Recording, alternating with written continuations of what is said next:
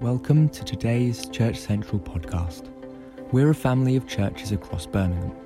To find out more, head to churchcentral.org.uk. Good morning, my name's Michael and I'm a member of Church Central West Family.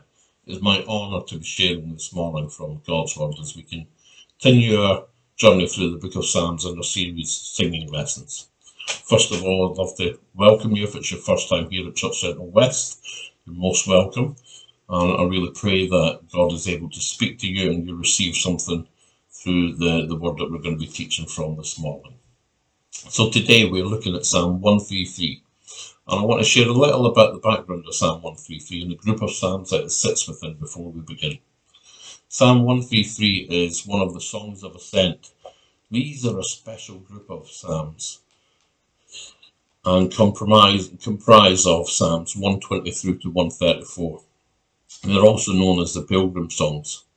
King David is said to have written Psalm 133. So Jerusalem is situated on a high hill, and Jews would travel to Jerusalem from all over for one of the three main Jewish festivals and would traditionally have sung these songs of ascent on the uphill road to the city. The theme of each song of ascent offer encouragement to those seeking to worship God today. Psalm 133 shows praise of brotherly fellowship and unity. So here is Psalm 133, and I will be reading from the NIV.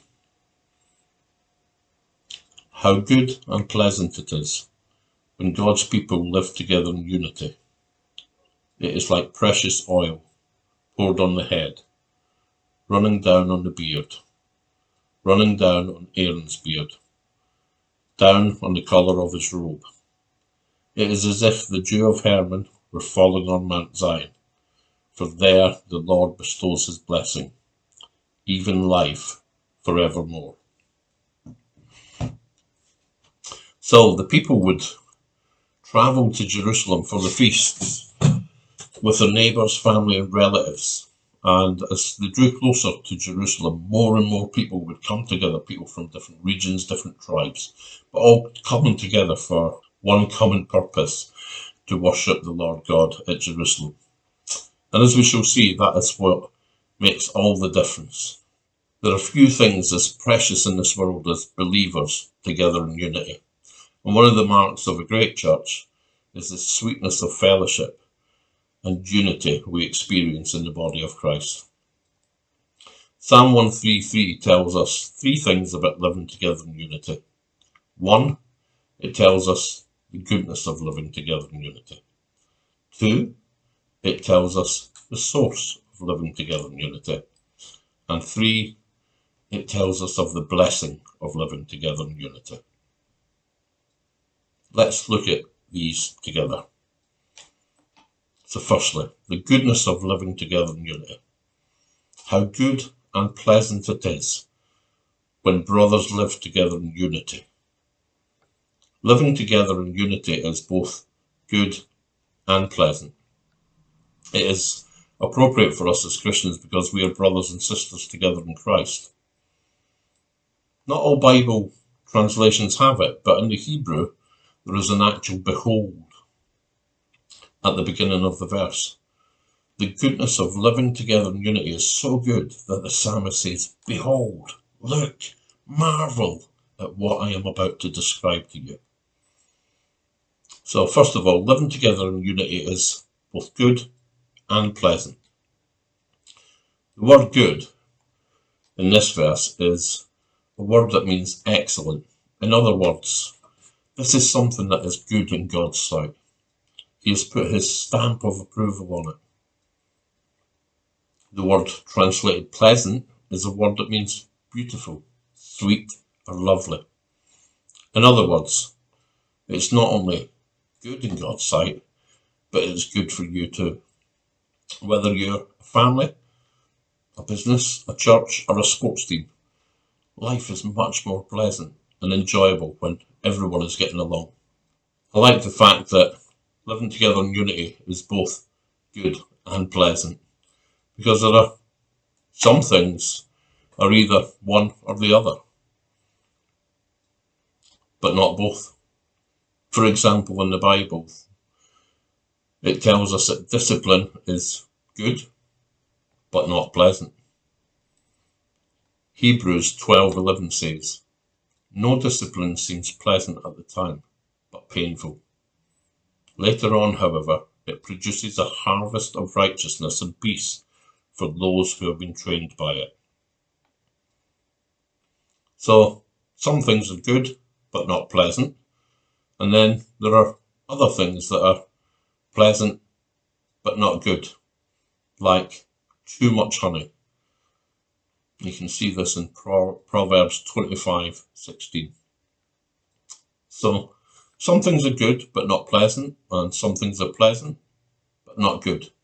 But when you're living together in unity, you get the best of both worlds. It's both good and good for you, and because it's good, that tells us it is a gift from God.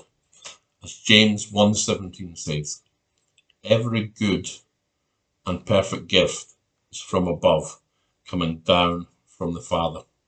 The book of Acts describes the early church and its remarkable unity. We read in Acts 2 They devoted themselves to the apostles' teaching and to the fellowship, to the breaking of bread, and to prayer. All the believers were together and had everything in common. They broke bread in their homes and ate together with glad and sincere hearts, praising God and enjoying the favour of all the people. What a beautiful picture of unity.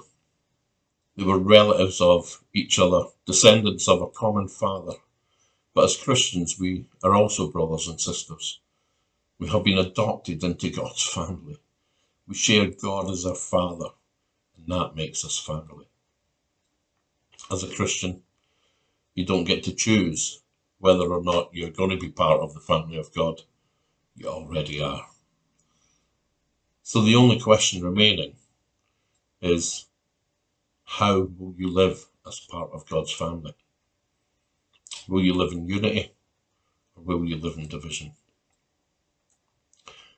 Now, this might come as a surprise to you, but brothers and sisters don't always get along. We find many examples in the Bible. Cain killed his brother Abel. Joseph's brothers sold him into slavery. Even Jesus' disciples got into arguments with each other. And as Christians in the church, we don't always get along with each other either. Psalm 133 How good and pleasant it is when brothers live together in unity. So, brothers and sisters don't always get along. Sometimes we disagree, sometimes we get angry with each other, but we need to work it through. We need to overcome disagreements and always, always love each other as brothers and sisters in Christ. Hebrews 13:1 tells us, as believers, keep on loving each other as brothers. So verse 1 tells us of the goodness of living together in unity. Let's move on to part two, the source of living together in unity. The next part of the psalm tells us the source of living together in unity. Where in the world does this beautiful, good, pleasant, brotherly, sisterly unity come from? Or does it not come from this world at all? Psalmist answers the question by giving us two examples, two images. Living together in unity is like oil poured on Aaron's head, and living together in unity is like the dew of Hermon falling on Mount Zion. Notice, with both of these images, there is a downward movement. In both of these images, the blessing comes from above and then pours down on us. It starts high and then moves downward. And so in this section, the psalmist is telling us that God is the source of living together in unity. It doesn't come from this world at all. Living together in unity is a gift of God's grace. So let's focus on it is like oil poured on Aaron's head. So let's take a closer look at each of these images. It is like precious oil poured on the head, running down on the beard, running down on Aaron's beard, down upon the collar of his robes. This is one of those biblical images that grows and expands in meaning with every phrase and every word. Let's start with the oil. Oil was a valued commodity in ancient Israel. Not for making fuel, it was used for cooking and also for moisturizing and refreshing. So to compare unity to oil is a good thing. But the unity that comes from God is not just like oil, it is like precious oil. The word translated precious here is the exact same word that was translated good back in verse 1. This is not any old oil, this is precious oil. It is excellent, it is good in God's sight, and He has put His stamp of approval on it. It is like precious oil poured on the head this is a picture of hospitality and refreshing. When you invite somebody into your home today, you may offer them a cup of tea or a nice cold drink. Well, in ancient Israel, you might have offered them a drink, but you would also offer them oil for their head. The climate was hot and dusty, and oil on the head would be a welcome relief. We find a similar image of hospitality and refreshing in Psalm 23:5. You anoint my head with oil, my cup overflows. But this is not just precious oil poured on the head, it is also running down on the beard. In other words, this is not just a little bit of oil, but this oil is poured out so richly, so fully, that it even runs down on the person's beard. The host is gracious, gracious, and not stingy. The phrase running down appears twice in the verse, in verse 2, and then it appears a third time in verse 3, where it is translated as falling. In other words, God's blessings flow down to us from heaven. Every good and perfect gift is from above, coming down from the Father. Living together in unity is a good gift to be received from God. And so fellowship is like oil poured on head, running down on the beard. It is precious, it is refreshing, it is a gift from God. And God is generous with his gift. He doesn't hold anything back. But wait, there's more. The image shifts again, and now suddenly we learn that this is Aaron's head and Aaron's beard. And that's important because Aaron was the high priest. And God required a very special oil, was used for the anointing of the priest. You can look up the recipe if you want in Exodus 30. It was a special blend of oil with olive oil, myrrh, cinnamon, cassia, and cane. It was a specific formula with specific ingredients and measures, and it was only to be used for anointing the priest and for the sacred objects in the temple. The fact that it is a special sacred oil that is poured teaches us that there is a special fellowship among Christians. Unlike anything we experience outside the church, Christian fellowship is unique. It is a sacred it is sacred because it is fellowship united around Christ. That's another reason that Aaron is pictured here. Aaron was the high priest, and the anointing of the high priest with oil connects this psalm with the previous psalm. Psalm 132, which focused on God's promise of the Messiah, which means the anointed one. And so Aaron, the anointed high priest, points forward to Jesus, who is our great high priest and who is also the promised Messiah. The fact that the oil is poured on Aaron's head also points towards Christ. The New Testament tells us in Ephesians 5 that Christ is the head of the church and that we are members of his body. Christ is the head and therefore our unity is founded in him. We're united with Christ and therefore we are united with each other. Back to Psalm 133. Notice the oil is poured not just on Aaron's head and running down the beard, but it also runs down onto the collar of his robes. Aaron's robe is significant here because the names of the 12 tribes of Israel were sewn into the high priest's robe. So the robe image here is talking about us as people of God. The good blessing of Christian unity flows from the head to the beard to the robe. It is an image of the whole body of Christ, united together with Jesus as our head. Oil in the Bible is a symbol of the Holy Spirit. And what do we learn from the New Testament? That God poured out his Spirit on Jesus the head, and Jesus poured the Holy Spirit on his body, the church. The sacred anointing oil had a sweet smelling fragrance, and oh, the sweetness of Spirit anointed fellowship in the church. Part two is like the dew of Hermon falling on Mount Zion. So let's look at this image. Mount Hermon is located in the northern part of Israel, extending also along the border of Lebanon and Syria. It is the highest mountain in Israel with an altitude of over 9,000 feet above sea level. It is known for its cool nights and heavy dew. In winter it is covered with snow and the surrounding Hermon stays lush and green all summer long. Now compare that with Mount Zion. Mount Zion is located in the southern part of Israel. It's a much smaller mountain with an altitude of only 2,400 feet above sea level, and unlike Hermon, there is very little dew, rain, or any moisture at all during the summer months. And so we have two very different mountains here Hermon to the north and Zion to the south. Hermon towering above the other mountains and Zion just part of the range. Mount Hermon, cool, refreshing. Mount Zion, hot and dry. What an amazing thing it would be if the dew of Mount Hermon were to fall on Mount Zion.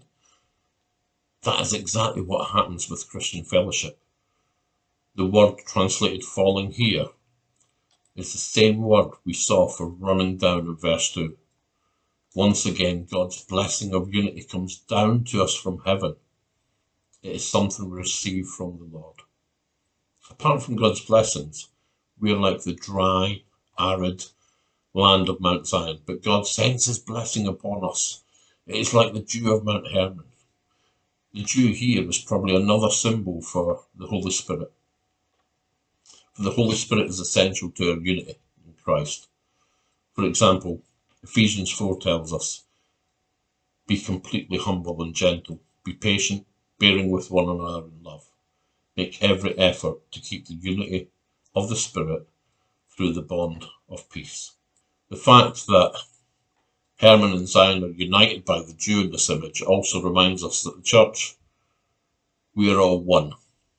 It is a unity of the great and the small, the high and the low, the north, the south, brought together. It is a unity that crosses all human boundaries and divisions. Galatians 3:28 says, There is neither Jew nor Greek, slave nor free, male nor female, for you are all one in Christ. James 1 says, The brother in humble circumstances ought to take pride in his high position, but the one who is rich should take pride in his low position. In other words, it doesn't matter how high or low you are in the eyes of the world. In Christ we are one. And we have special unity through Christ and the Holy Spirit. Dew is refreshing, and Christian fellowship should also be refreshing. We should leave church energized, encouraged, renewed, and charged up and ready to go. What do these two images teach us about living together in unity? Unity starts high, then comes down to us. Christian unity is a gift from God that comes down to us from heaven through Christ, the head of the body, by the Holy Spirit indwelling in us as believers. There's nothing else on earth that compares. So let's move on to part three the blessing of living together in unity. We've talked about the goodness of living together in unity. We've talked about the source of living together in unity. Here, we're talking about the blessing of living together in unity. Psalm 133, verse 3 says, For there the Lord bestows his blessing, even life, forevermore. This verse teaches us two vital truths. God gives his blessing where believers are together in unity, and living together in unity is a foretaste of heaven. So God gives his blessing where believers live together in unity. Do you want God's blessing on your life, your church, your family? Then you need to live in unity. Once again, this is not something we can do apart from in Christ. It's something that we can not manufacture or make happen on our own. Only as we focus on Christ, the head of the body, and only as we yield to the Holy Spirit within us, can we know the sweet goodness of living together in unity. But though Christian unity is a gift from God, we still need to live it out in our lives. We need to make every effort to keep the unity of spirit through the bond of peace. Ephesians 4 3. We need to love, apologise, reconcile, and forgive. There's a special place that God is guaranteed to put his blessing, and that's where believers are living together in unity. Here, that place is pictured as Mount Zion, which we have seen as a symbol for the place where God meets with his people. In other words, when we meet with God in worship, we will experience Christian unity and God will send his blessing. The more we focus on him, the greater our unity will be. Worship, unity, and blessing are all tied up together.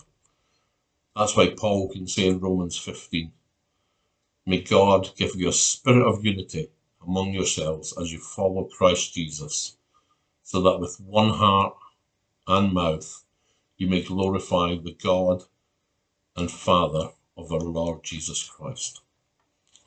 So when verse says three, verse three says that God bestows his blessing there, the word translated bestows is literally the word for commands. Where believers live in unity, God commands his blessing. And you know, whatever God commands is going to take place. If you want to experience God's blessing, then you need to live in unity. God gives his blessing where believers live together in unity.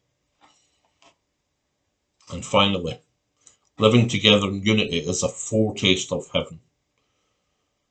2 Corinthians 1 21 to 22 says, Living together in unity is a foretaste of heaven. Christian fellowship we experience through the Holy Spirit here on earth is as beautiful as it is, is only a foretaste of the perfect fellowship we will share with each other in heaven. We read in 2 Corinthians 1 Now it is God who anointed us and put his Spirit in our hearts as a deposit, guaranteeing what is to come. So, what does Psalm 133 teach us about living together in unity? It teaches us it's both good and pleasant. As believers, we are united with Christ, we are filled with His Holy Spirit. Christian unity is God's gift of blessing. Christian unity is a gift from God and a blessing of life forevermore. As we ascend nearer to God in worship, God's blessing comes down and meets us. How good and pleasant it is when brothers and sisters live together in unity.